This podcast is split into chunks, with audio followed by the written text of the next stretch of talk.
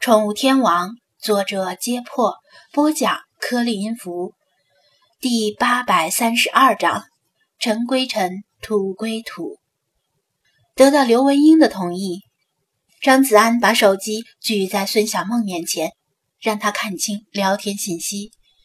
对宠物实行安乐死不是小事，其实原本需要书面签字才行，否则容易引起纠纷。孙小梦看在张子安是熟人的面子上，向龙仙点头示意，准备进行安乐死操作。二人配合默契，改由龙仙按住仙罗的身体。孙小梦先向他体内注射了麻药。张子安和菲娜稍远之处默默观看。麻药几乎立刻生效了，仙罗渐渐不再剧烈痉挛和挣扎，也不再凄厉的嚎叫。头软软的垂下来，无神的瞳孔没有焦点，迷茫的瞪视着洁白的墙壁。他短暂的一生就要这样结束了。确认麻药起了效果，孙小梦又举起另一只针筒，针尖在强烈的光线下闪闪发光，一滴晶莹的液体沿着银针滑落。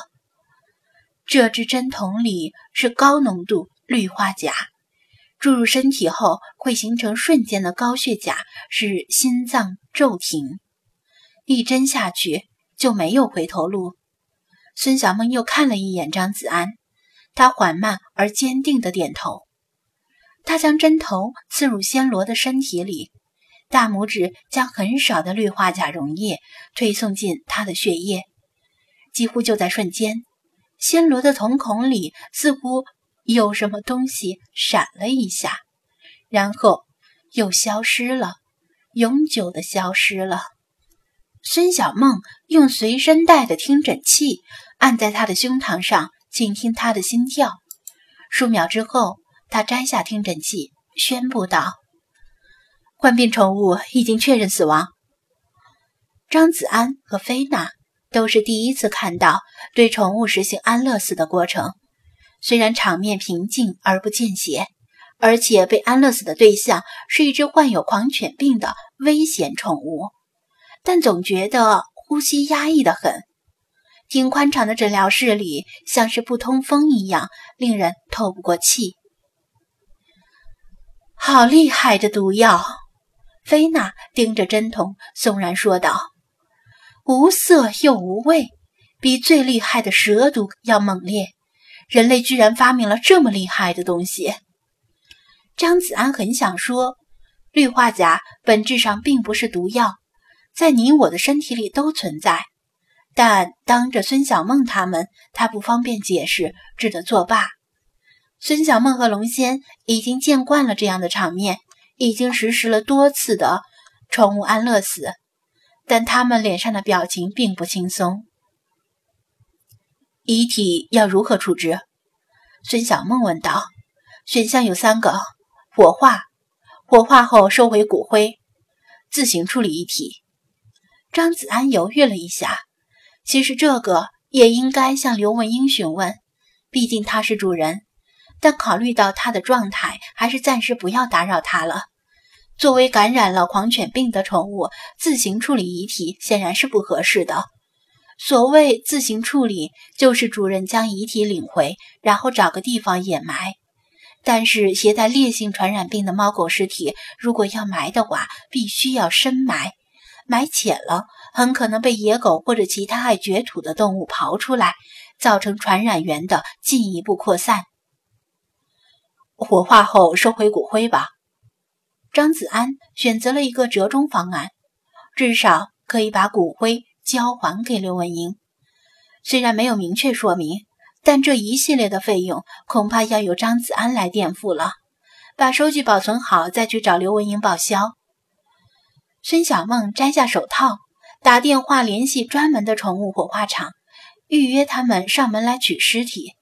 他跟对方讲电话的时候，张子安在心里琢磨着花多少钱。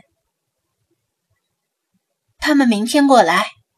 他挂断电话，说道：“今天不行。”张子安问：“不行，他们今天比较忙。”孙小梦无奈地说：“谁让咱们滨海市就这么一家宠物殡葬机构呢？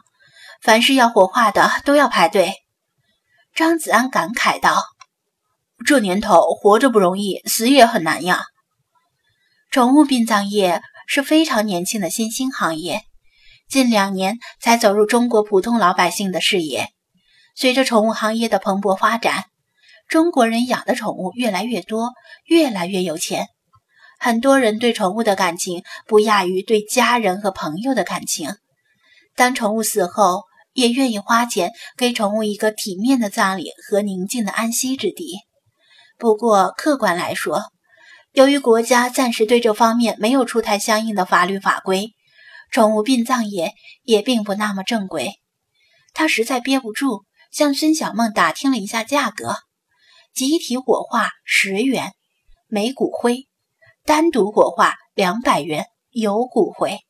单独火化有告别仪式，主人全程观看，有和尚诵经超度。火化后可以自己捡骨灰封罐的，价格是一千五。张子安多少松了一口气，两百块钱的话倒还可以接受。至于一千五百价位的顶级殡葬，相比于提供的服务，倒并不太贵。假设这些服务没有掺水分的话，愿意花三万块钱买布偶或者阿比西尼亚等名贵猫种的，应该也能够接受这个价格，至少比人的殡葬要便宜得多。他的斤斤计较引来菲娜的鄙夷。在他们交谈的时候，他跳上不锈钢手术台，注视着死去的这只暹罗。暹罗已经失去了一切生命体征。饱受病毒侵袭的身体与心灵终于重新恢复了平静，脸上的肌肉在麻药的作用下松弛，令他看起来像是睡着了。尘归尘，土归土，若有来生，势必为猫。他对着暹罗低声念道：“别碰！”龙仙以为他要去触碰死去的暹罗，连忙伸手过来阻拦。张子安正向孙小梦询问宠物殡葬的相关事宜，没有听清菲娜在说什么。转头一看，他已经跳下了手术台。龙仙将暹罗的尸体用宠物专用的裹尸袋装殓，然后贴上标签，暂时放入诊所的冷柜，等宠物火化场的人明天来取。此间事了，张子安向孙小梦和龙仙告辞。他的店里还有很多事儿要处理。回去的路上，似乎是受到之前气氛的感染，他和菲娜都没有说话。直到快走到宠物店的时候，菲娜突然开口说道：“你很奇怪是吧？在你看来，本宫是不是很不珍惜生命？”张子安一怔，没有说话，算是默认了。菲娜悠悠说道。死亡只是一段旅程的结束，但并不是终结。在神圣的金字塔里，历代法老王和大神官的木乃伊都在静静的等待。只要合适的时机到来，神国必将再起，重新席卷天下。张子安耸耸肩，听起来不错。可惜啊，我是无神论者。对我来说，生命只有一次。